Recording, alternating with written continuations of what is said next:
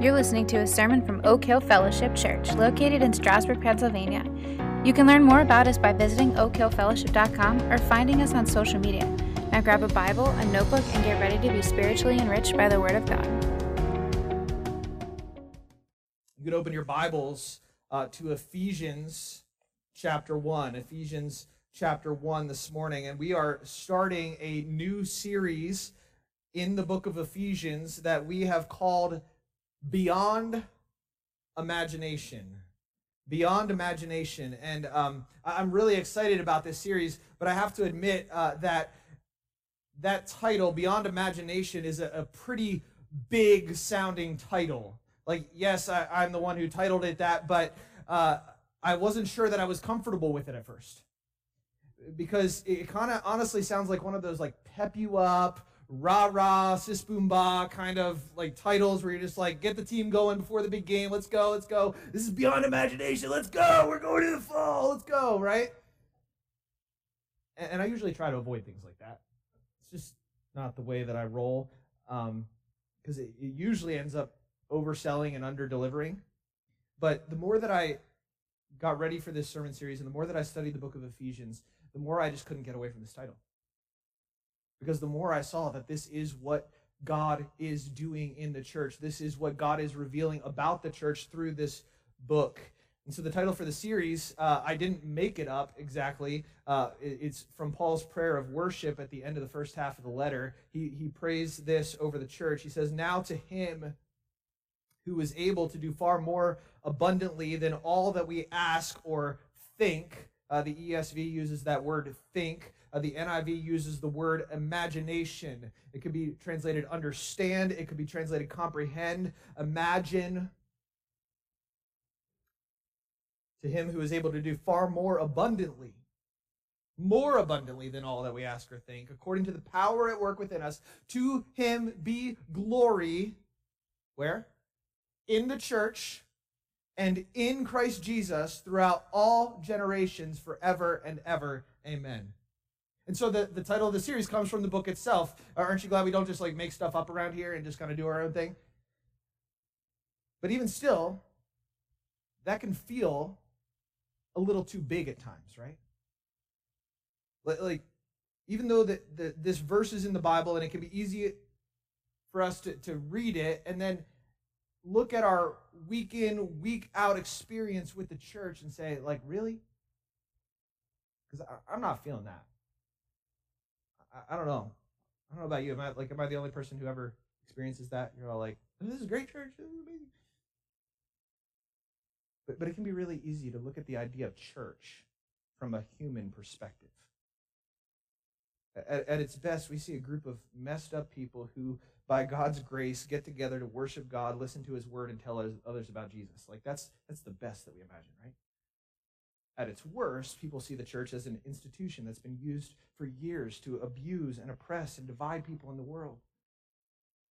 Kids, students, maybe you look at the church and you're like, yeah, yeah, I, I can think of a lot of other things that, that stir my imagination more than going to church. Church sometimes feels boring at, at times. Maybe you'll feel that by the end of the day. But it, it doesn't matter if you have a, positive, favorable view of the church or an unfavorable view of the church. When we view church from a human perspective, our biggest ideas about the church are simply not big enough. In the book of Ephesians shows that, that God is able and he is willing for the sake of his glory to do far more abundantly than we could ask or imagine in the church and in Christ Jesus. The book of Ephesians teaches us to view the church from God's perspective. So let me illustrate it for you this way. Uh, this summer, we, we were on sabbatical and we got to go out to the Creation Museum and the Ark Encounter out in Kentucky. And uh, my favorite part of that whole experience was going to the planetarium because what happens in the planetarium is uh, they, they turn on the screen and the first thing that you see is a satellite image of the creation museum where you are sitting at that moment. And so you know you're just like okay yeah that's a pretty big picture of where we are right now. But then they they go out they pan out by magnifications of 10 or something like that again and again and again and again and again and again until your position just gets smaller and smaller and smaller, and eventually you, you can't even see the earth. You can't even see our galaxy. And they are showing you the beauty of things that God alone has enjoyed for millennia before anyone had the technology to see it ourselves, to even know about it.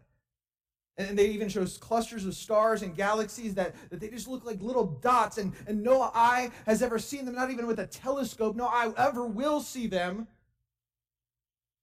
and you just feel so small. But then you, you zoom back in and they start to share God's heart for humanity as they pan in very, very fast. And now, even with all of that universe under his control, he still cares for people sitting there in that seat. And, and, they, they focus on the fact that he cares about each one of us and that he has a plan to reconcile all of this to himself through Jesus Christ. And you're just like, awesome, God, thank you for caring. That kind of experience is the goal of our entire series in the book of Ephesians. To help us see that we are not the biggest thing in God's plan. God and his glory are. But at the same time, to see that he gets great glory through the church and through Christ Jesus. And so if you've ever felt like church feels dry and lifeless at times, this series is for you. If you've ever had a hard time motivating yourself to get up and gather with God's people on a Sunday morning or, or to prioritize meeting with a gospel community or other relationships in our church, this sermon series is for you. And if you've been hurt by something called the church that was not living out this plan, this sermon series is for you. And, and if you love the church with all your heart, and you give your time and your energy and you treasure it, the series is for you. Because for you and, and even for me, God's plan for the church is far more abundant than I could ever ask or imagine and he wants us to think bigger. He wants us to think more expansive. And so here's our goal for, uh, for the series and our big idea for the day pursue God's unimaginable vision for his church so that he might receive much glory. Pursue God's unimaginable vision for his church so that he might receive much glory. Your Bibles are open to Ephesians 1, and today we're going to cover just the first two verses. Now, don't let you think that that's going to be a short sermon. You know me. You know me. This is the introduction to the letter, and, and we're going to use this as a launching point into the overview of the whole book. So uh, look down in your Bibles. If you don't have a Bible, there's one in the seat back in front of you. We want you to have a Bible in front of you, reading it, God's Word, because that's where the authority and the power is. Reading God's Word for yourself. Ephesians chapter 1, verse 1. Paul, an apostle of Jesus Christ, of Christ Jesus, by the will of God, to the saints who are in Ephesus and are faithful in Christ Jesus. Grace to you and peace from God our Father and the Lord Jesus Christ. That's what we're going to study today. And, that might seem ba- basic, it might seem trivial, but when we come to the scriptures, we have to understand that not one word is wasted. And so these verses might not look like much to you, but they actually foreshadow massive themes that we can trace throughout the entire letter. And so, by way of overview, we're going to use these verses like a diving board to launch into the, the great ocean of our study this fall.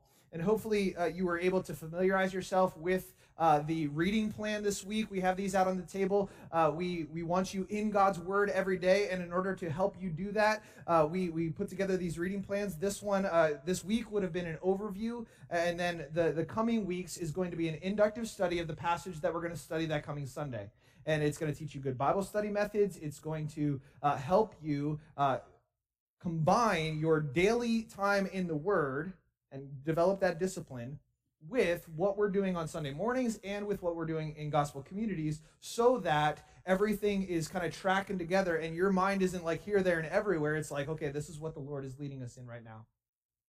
And so I would encourage you. Uh, hopefully, you were able to do that. Uh, and so, if you did, you're gonna you're gonna probably get the most out of this this week. But uh, you're I, I definitely plan for people not doing that, and you'll still get something out of it too. Um, so for the next 45 minutes or so, our goals are to first lay a solid groundwork of the context of the letter, and then second to lay three primary themes for the book of Ephesians and, and, and in those themes, three ways that we can expand our imagination so that when we think about the church, and particularly our local church involved in the greater thing that God is doing, we are looking at things from God's perspective. Okay? You with me? And so the first theme, the first way that we want to expand our imagination this fall is this uh, expand your participation in the plan of Christ. Expand your participation in the plan of Christ. So Paul begins the letter by introducing himself as the author. In those days, you signed the letter first. Makes sense? You want to know who's writing you a letter, right? And so he signs it like this. He says, Paul, an apostle of Christ Jesus by the will of God.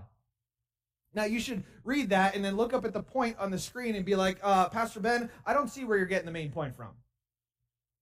What, what does that greeting have to do with our participation in the plan of Christ? To which I would say, I'm glad you asked. It shows you're holding me accountable. But I, but I want to show you that this greeting has everything to do with the plan of Christ because Paul, the apostle, plays a big role in revealing God's plan in the present age.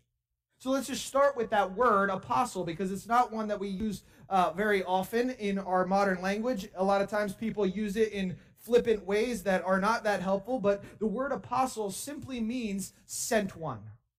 It means sent one. An apostle is a messenger, it's an ambassador.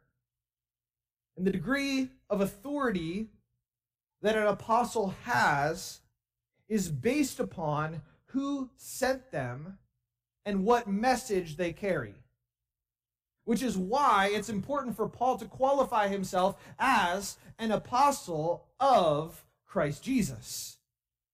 Paul was sent, he's carrying the message of Christ Jesus. Christ means the promised anointed Savior King. And therefore, the message that Paul delivers in this book carries the very authority of the high King of heaven, Jesus himself. So let's, let's never forget this. When we pick up this book and we open it to a, a place like Ephesians, we are not merely reading the words of men. These writers are, are messengers of Jesus. They are inspired by the Holy Spirit. They speak the very words of God. And that's why it is ludicrous for someone to say, like I've heard a, a former pastor in this area say, she said, she said, I, I don't pay much attention to Paul. He's just a man. I, I just focus on the words of Jesus. Apostasy. To read the Bible, including Paul's letter to the Ephesians, is to read the word of Jesus. He's the one who sent Paul. He was an apostle of Christ Jesus. And so that's why we sing and pray with eager expectation Speak, O Lord. Because we believe that he is speaking through his living and active word. And so Paul emphasizes this himself throughout the letter that the words of the apostles are the foundation upon which the church is built. Now, this gets even more clear when we recognize that the apostle writing this letter is not just any one of the apostles, it, he is the apostle Paul. He identifies himself as the Apostle Paul. And Paul had a very unique calling and a very unique role in the plan of God, which is why I believe the second phrase that he includes is in there by the will of God by the will of God. God had hand selected Paul to reveal his plan of salvation, which was not just a plan of salvation for individuals, although we each must individually be saved, but it was a plan of salvation for the entire church, which is God's plan for the present age. To really understand this, we have to go back to Paul's calling in the book of Acts. You see, the now apostle of Christ Jesus used to be a devout Jewish Pharisee who killed people for following Jesus. And one day, He was on his way to beat up some Christians in Damascus, and the Lord Jesus Christ appeared to him and literally knocked him off his high horse. And Jesus struck him blind, and he sent him ahead to the city of Damascus, where he would meet a disciple named Ananias who would then tell him what to do. Now, when Jesus tells Ananias that he's supposed to go lay hands on Paul, like the Paul who's killing all the Christians, and restore his sight, he's understandably a little bit scared. And this is where this very important phrase comes in about Paul's ministry. Here's what Jesus com- comforts Ananias with in Acts 9 15 and 16. He says, But the Lord said to him, Go, for he, Paul, is a chosen instrument of mine to carry my name before the Gentiles and kings and the children of Israel, for I will show him how much he must suffer for the sake of my name by the will of God. He is a chosen instrument of mine to carry my name. Where? Where? You see it? To the Gentiles.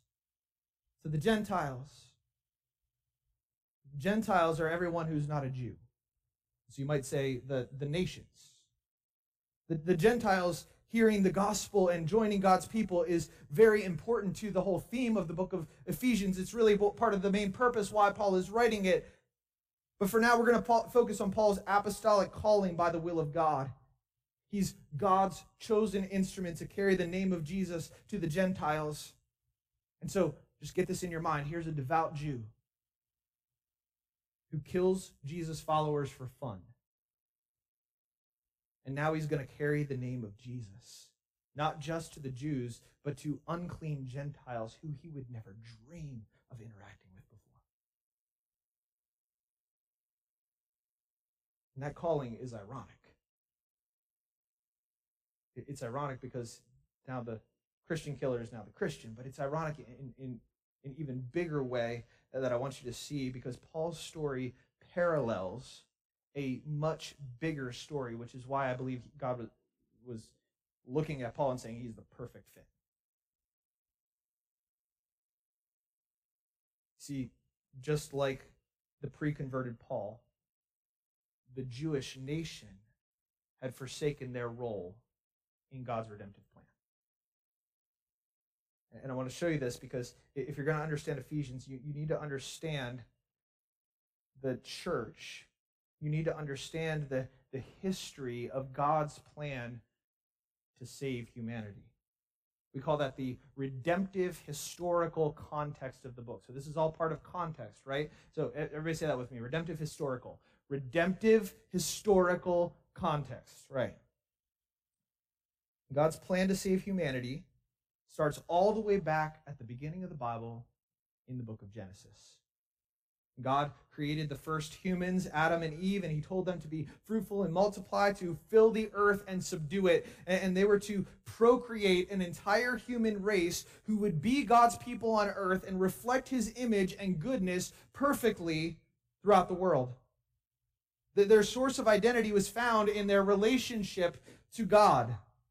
And so they walked with God in the garden and they did his work but when God created, he, he created more than just the earthly realm. In the beginning, God created the heavens and the earth. He, he created the heavenly realm of angels who were designed to worship him around his heavenly throne and to give him glory in a different way than humans did. And those two realms were created to interact, and yet they were not the same. And so I want you to keep this, this two realm picture in mind as we go through this entire story, right? So all of the problems that we face on earth actually started in the heavenly realm through a great rebellion.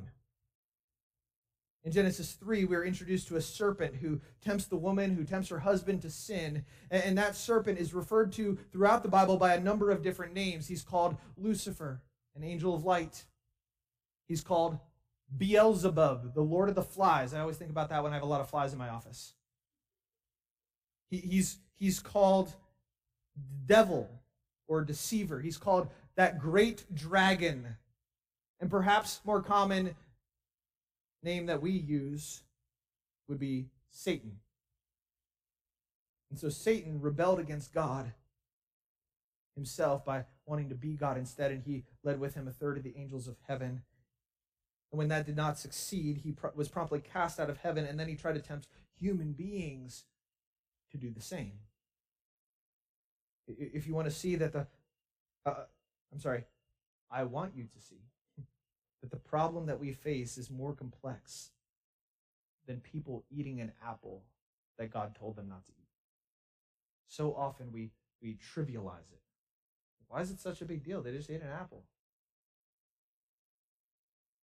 The problem we face is cosmic in scope, and it finds its roots in the heavenly realm. That's very important to the book of Ephesians. So in Genesis 3, sin enters the world, and Adam and Eve give into this lie of Satan that they could be like God without God, that they didn't need God. And so we call this the fall. And so God banished them from perfect relationship that they had with him. He put strife between them and himself, between them and each other, between them and the created order, like the hurricane that we just saw this past week, that's part of the fall. And between them and the whole host of fallen angels and demons.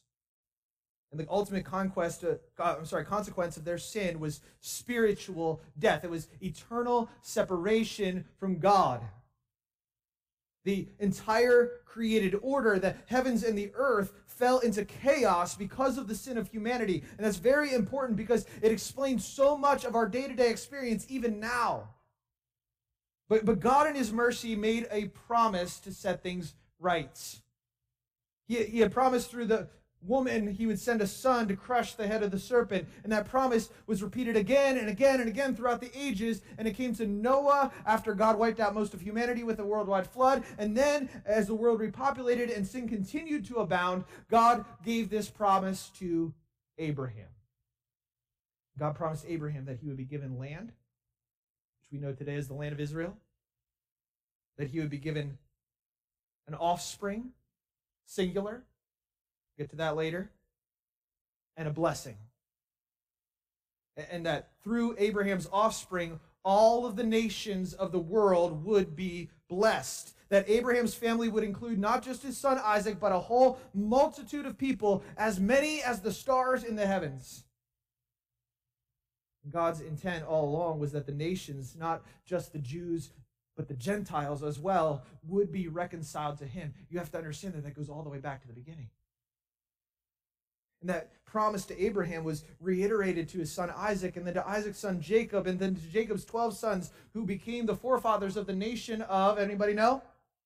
Israel. Just making sure you're with me. Thanks.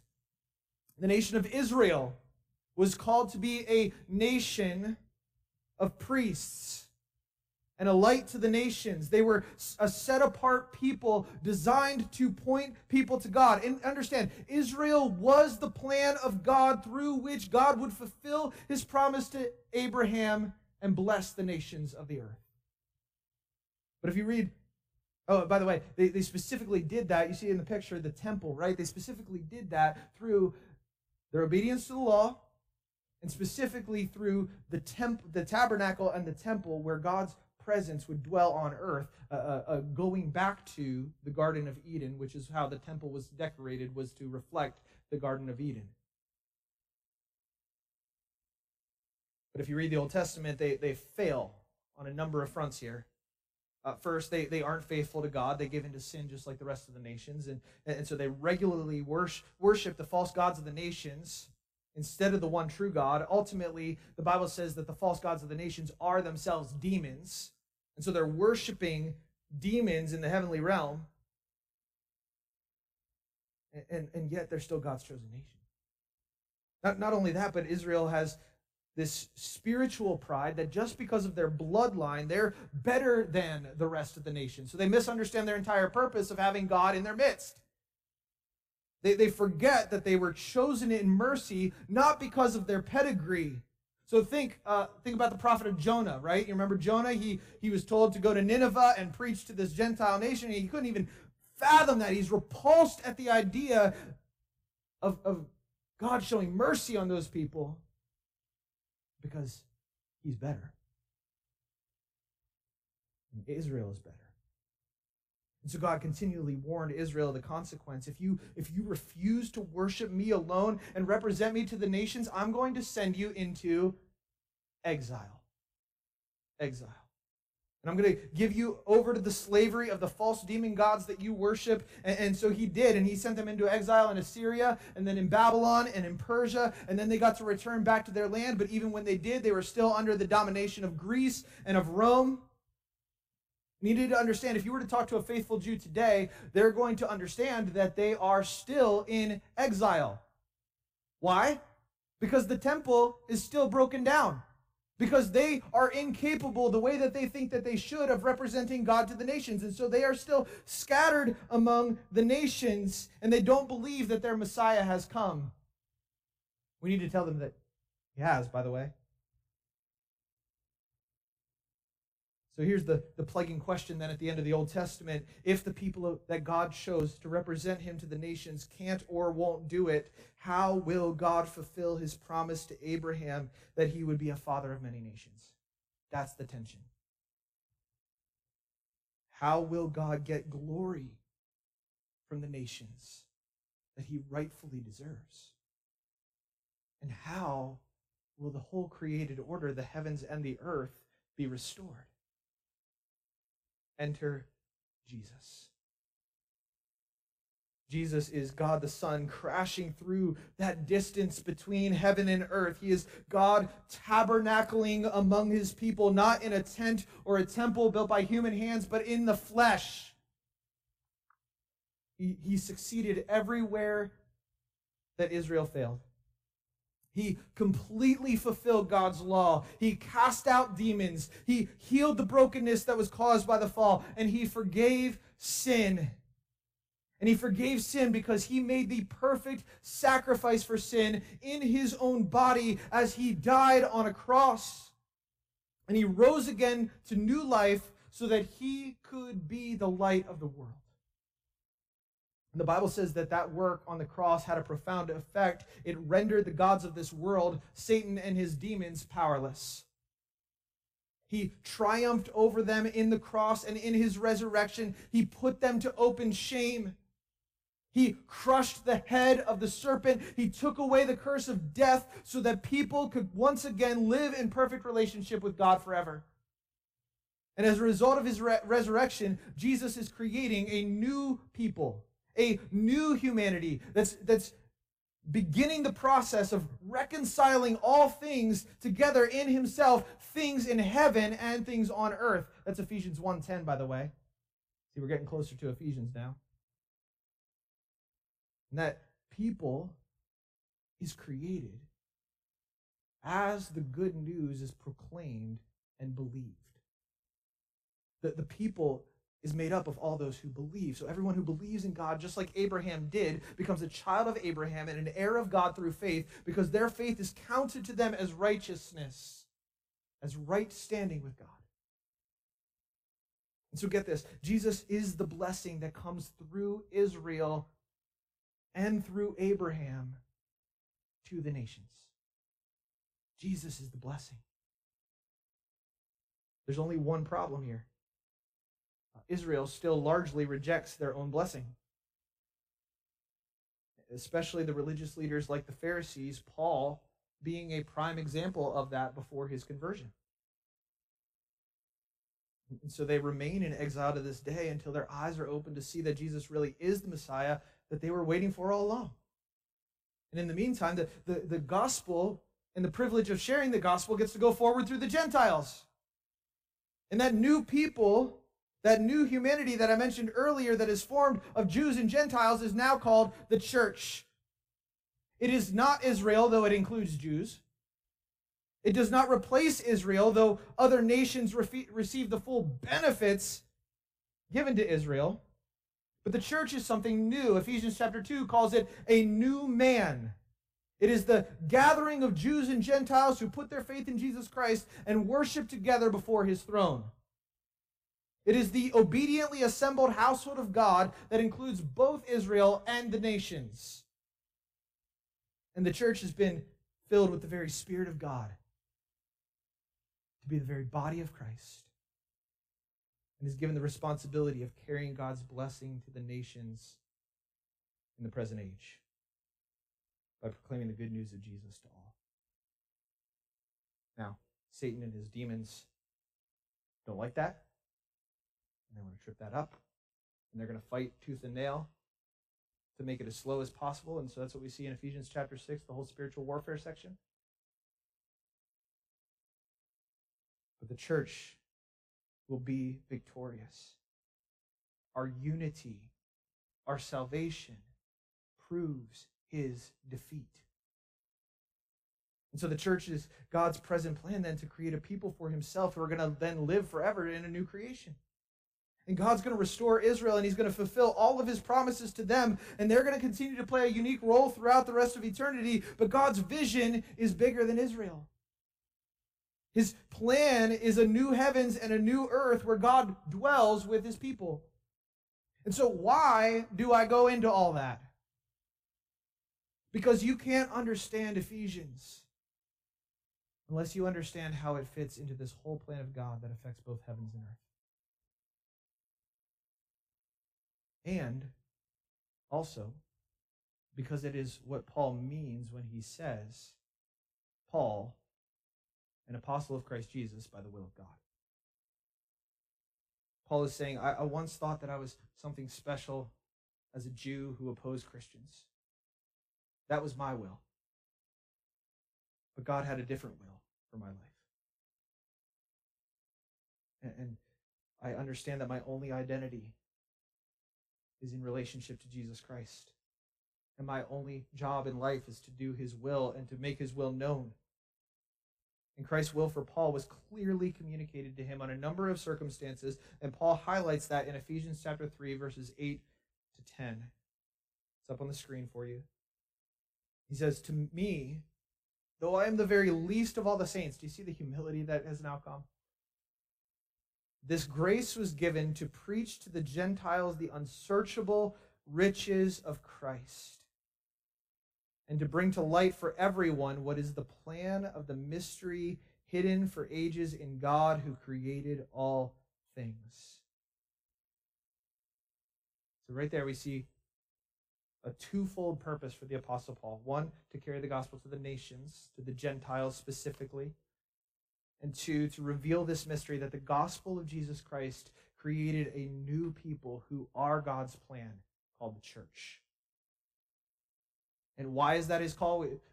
He continues, so that through the church, the manifold wisdom of God, the, the fulfillment that the whole plan of, of that whole plan of God that I just told you about, the wisdom of God to put all of that together, so that through the church, the manifold wisdom of God might now be made known to the rulers and authorities in the heavenly places.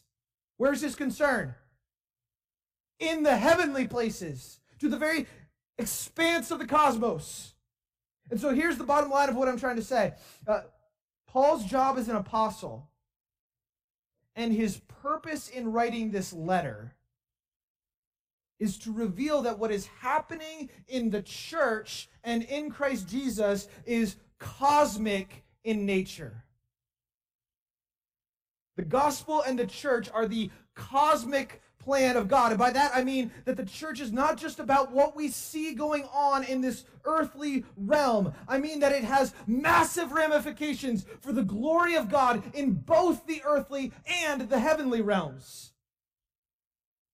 You see, when spiritually dead people come alive and turn from their sin and they start worshiping Jesus, when people stop fighting against God's plan for their life and they start fighting for God's plan for their life, when people stop fighting their sworn enemies and are instead reconciled to them in unity, something bigger than we can possibly imagine is happening. Something is happening through which God gets great glory to the very furthest reaches of heaven and earth. And our sin problem was cosmic in scope. It extends to the heavenly places, and therefore God's plan of reconciliation is cosmic in scope. His plan is to create a people for himself from every tribe and nation and language and people who reflect his wisdom and grace to the furthest stretches of the heavenly places.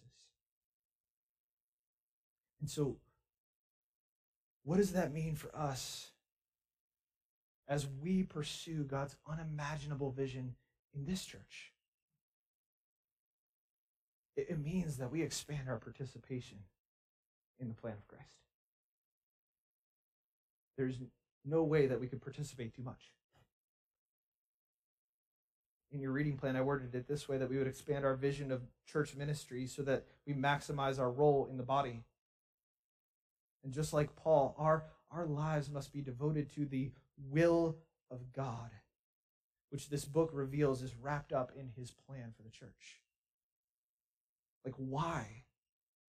After coming to understand God's plan for redemption, would we want to give ourselves to anything else? Everything just seems so small after that. And just like Paul, we each have a role to play in the church. We actually see this in the book's very structure. So, the first half of the book of Ephesians, chapters 1 to 3, are this theological truth of, of this big, glorious, beyond imagination plan of God that He is accomplishing in the church. It's largely what God has done. And then the second half of the book, in chapters 4 to 6, is all about how we are to live because that is true. And so here's what I find very fascinating about Ephesians. Paul's description of the church in the first half of the book is so big, so glorious, so universal, so heavenly minded. But when he goes to apply that to the practical, everyday things of life in the second half of the book, it's so practical, so local, so seemingly small. It includes things like being equipped as a member of Christ's body to do the work of the ministry. It includes simple things like speaking the truth in love to one another and building one another up. It, it, includes things like singing to one another and teaching one another in all wisdom. It, it includes things like making sure our households are ordered properly and, and that we're living out the gospel in our workplaces. And so, which is it? Is the church about these big, cosmic, universal realities or these small, localized moments like I live in every day? To which Paul would say, yes, it's both at the same time. And what we learn is that the, the things that seem so small in the church actually have massive effects in the spiritual realm that we do not typically imagine or even think about. And the more that we see and understand those effects, the more that we are motivated to participate in God's plan through one another ministry. So, when you see your singing on a Sunday morning, isn't just about making sure that your, your voice doesn't sound too bad to the people around you. Or isn't just about making sure that you know the songs well enough and that they're your favorite hymns or choruses or whatever you want but that really it's the channel by which we together experience the Spirit of God filling us, like he says in Ephesians chapter 5. That increases your participation in singing, doesn't it? Better. When you realize that the health of your marriage isn't so that you can have a happy wife and a happy life, but that it's all about displaying the beauty of Christ's relationship with his church to the watching world and to the angels who are watching as well. That motivates you to pursue God's design in a different way. And so, our goal for this fall is that we would expand our vision of church ministry, church in general, so that we would each maximize our role in the body. Believer, you need to understand this. The church is not some part of your life. It's not some activity or social club or organization that you're part of that you just squeeze into the margins when you have spare time. The church is God's plan for the whole present age, and everything in your life must connect back to that plan if you're going to be found in the will of God. We could say it this way part of your identity in Christ is that you are part of his church and you must live out that identity practically if you're going to be found faithful in Him. That leads to the second theme that I want to look at this morning from the second half of verse 1. That was the first half of verse 1. Don't worry, this is going to go faster from here. Paul writes to the saints who are in Ephesus and are faithful in Christ Jesus. So, theme two is expand your wonder at your identity in Christ. Expand your wonder at your identity in Christ. Paul addresses the letter to the saints. That's an identity word. And that doesn't mean dead people who you pray to. by the way, like the Catholic Church sometimes talks about saints? Saints simply means those who are set apart for the purpose of God as holy. The, and notice, I want, I want you to notice, look down in your Bible. The word saints is plural, there's an S on the end. We are together saints as a people. I keep emphasizing this throughout. Secondly, Paul describes these saints as, as faithful, literally full of faith. They, they believe Jesus and they live out of that belief in Jesus. Their lives are devoted to Him in everything that they say and do. And so these saints who are faithful are identified then with a specific location. Ephesus, that's where we get the name Ephesians, right? And Ephesus is a, a major city in Asia Minor. It was a, a, port city with a lot of trade coming in and out of it. It was a, a pretty happening place. And one of the biggest things that was happening in the city of Ephesus was the worship of the goddess Artemis. They had a massive temple. We showed it a couple weeks ago because Timothy was there, right? And that was one of the major things happening until, that is, the gospel really shook things up. About eight years before writing this letter, Paul had spent two years in Ephesus preaching eh, the gospel and establishing that church, and it, the gospel had taken great effect in that place. And, and people were turning from the worship of Artemis to the worship of Jesus in masses. And so the, the church was largely then built of Gentiles who had converted from pagan worship to Jesus. But then it also included, we see in, in the book of Acts, it included some uh, former Jews who had been taught in the baptism of John the Baptist. And so the gospel had such an impact that it actually was hurting the economy the local economy because it, it put a, a major dent in the idol manufacturing silversmithing industry. Remember that from Acts? And so what we can learn about from that event is that this, this church in Ephesus is, is filled with Gentiles, but it also has Jews. And so the Jew-Gentile distinction that Paul continually addresses in this letter is very important, specifically in that church, but it's important to us as well. Now, it's interesting. Many of you probably have a footnote in your Bible. You can check in your Bible to see if you have it. And that footnote would tell you that the words who are in Ephesus is not found in the earliest manuscripts. Like, what's that all about? Like, this is the Ephesians. Like, why? It's possible that they actually weren't in the original. And, and there's great evidence, though, to support the idea that the letter did go to Ephesus, but probably not only to Ephesus, but to the churches in the surrounding region, like Laodicea and Colossae. It's likely what was called an encyclical letter. It's circulated between the churches. We, we saw something similar to this last week when, when Paul told the Colossian church to, to swap letters with the church in Laodicea. And it's actually possible that this letter to the Ephesians is the letter that he told Colossae to swap with. That, that this letter was actually referred to as the letter to the Laodiceans at one point in church history. And so we can draw this implication in the way that, that Paul writes letters to local congregations that interact, that the church must be expressed in various locations, local churches, even as the church is bigger than any one location. It's about the church, big C, and the churches. We don't put those in opposition to one another, we hold them together. That's why we pray for churches all over the world, right? We remember that it's bigger than us. That's why we pray for other local churches in our location, because it's bigger than us. And so, saints who are faithful are called out for Christ in specific locations so that there is a visible expression of his church there. And so now, maybe you're like, okay, Paul calls these saints faithful, but that's not the experience of the local church that I'm familiar with. I- have been to church long enough to know that the people there don't always act like saints, and they aren't always faithful. Which is why we need those two ever so important words at the end in Christ. In Christ. We can only be saints who are faithful in a particular location in Christ.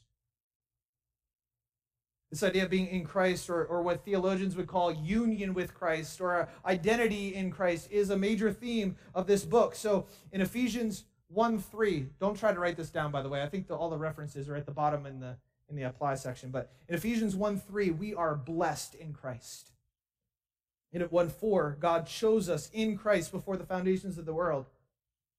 1 7, we have redemption and forgiveness in Christ. 1 9, the purpose of his will is set for us forward for us in Christ. 113, we are sealed with the promised Holy Spirit in Him. 120, God's power comes to us through His work in Christ. 1 um, 2 6, we are both raised up with Christ and seated in Christ in the heavenly places. 2 7, Paul says that God is going to show the immeasurable riches of His grace and kindness toward us in Christ Jesus. Verse chapter 2 verse 10 we are created in christ jesus for good works. And i could go on in 213 and 36 and 311 and 321 and 432 everything that you are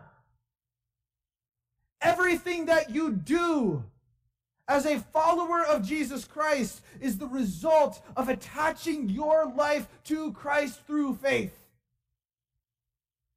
The genuine believer's entire life is wrapped up in those two words in Christ. His righteousness is your righteousness. His heart is your heart. His inheritance is your inheritance. His purpose is your purpose. His armor is your armor. His love is your love. Your identity is in Christ. But if you go back through that list of verses that I just mentioned, you're going to notice something very important that we often miss when we talk about the topic of identity in Christ that they are all descriptions of people together. We are saints who are faithful in Christ together. And so don't try to remove the promises of Ephesians from their context and individualize them. Yes, they are for you as a person, as an individual, but they are for you to enjoy as part of the church. That's the only way that they can really be fully obtained and experienced. So it's like a football game, right? Like I can use my one sports analogy for the year because it's football season starting, right?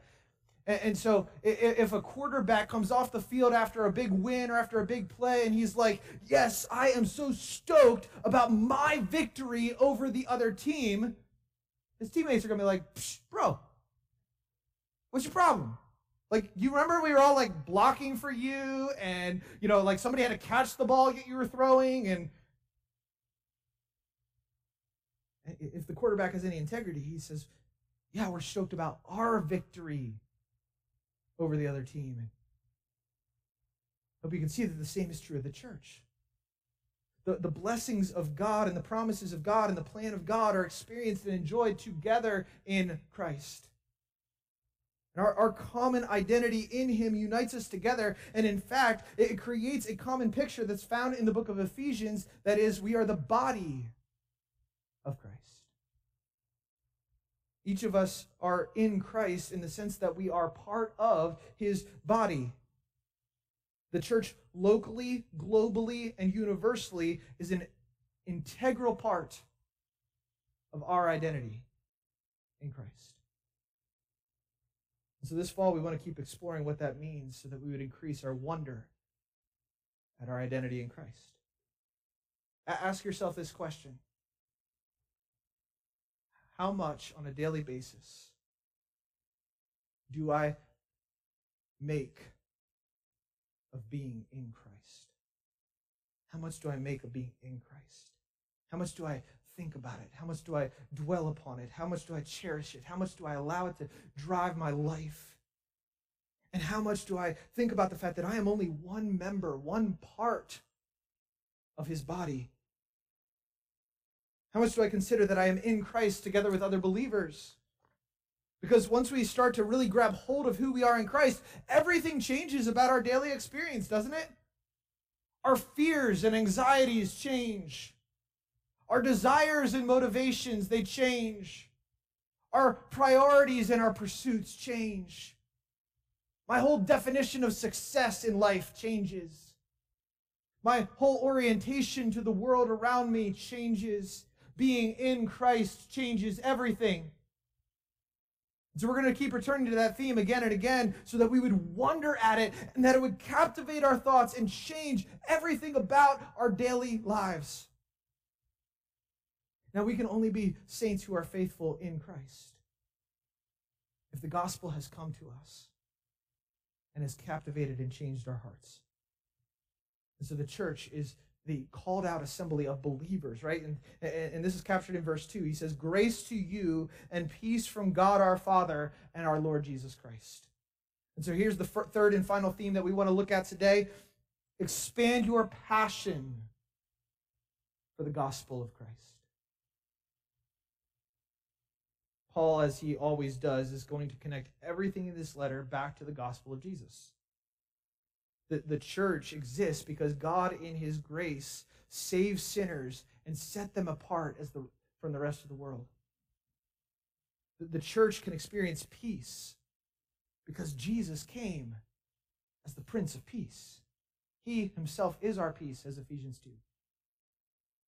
And that is the gospel the, the grace of God bringing about the peace of God.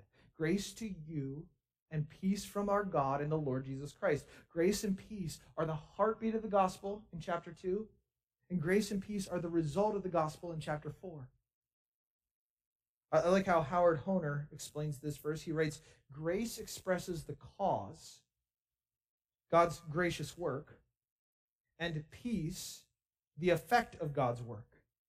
The grace of God that brings salvation to sinners effects peace between them and God, and that same grace enables believers to live peaceably with others.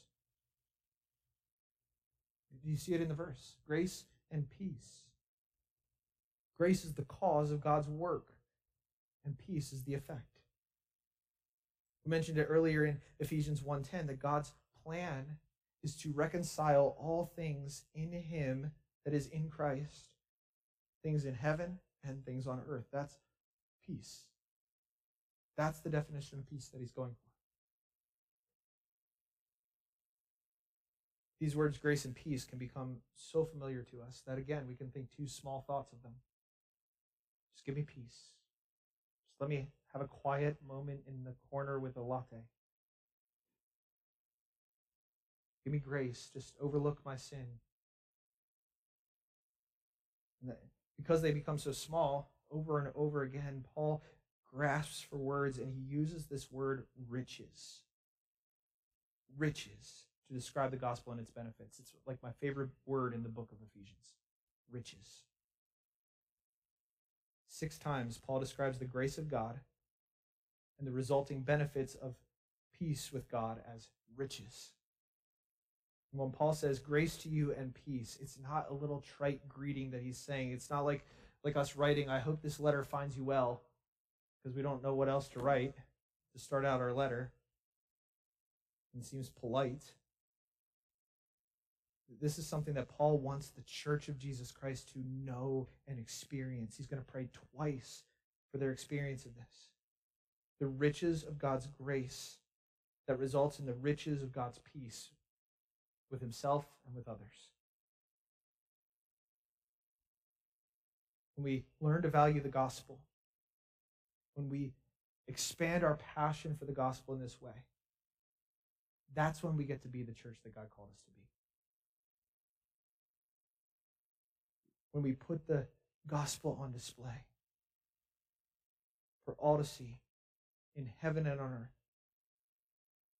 When we live out our identity in Christ because grace has come to us. We then carry his gospel to a lost and dying world so that more of the nations can be added to the church of the saints and more people can give God the glory that he deserves. And the rulers and authorities in the heavenly places can look on in awe, not of us, but of the work that God has done in us. And so this fall, will, will you pursue God's unimaginable vision for his church so that he might receive much glory. As we close, I want you to write down the answer to this question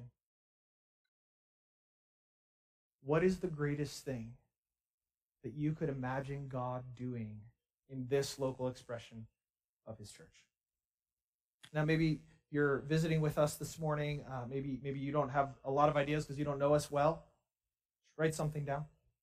Uh, maybe you have your own church family. Maybe you're looking for a church and you're what is the greatest thing that you could possibly be looking for God to do in a church that you're looking for? Go ahead and write that down. I, I really specifically want you to write that down because I'm going to ask us to uh, break down into smaller groups and pray together. And and I know that that can be uncomfortable at times, and you might not know the people around you. And so, if you're like a leader in our church, just you know, look out, make sure people have somebody to pray with.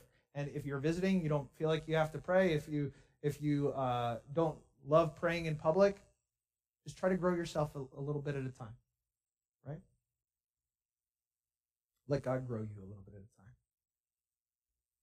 But uh, I want you to have something written down, and then we're going to pray over those things because He wants us to ask, right? He can do far more abundantly than all that we ask or think.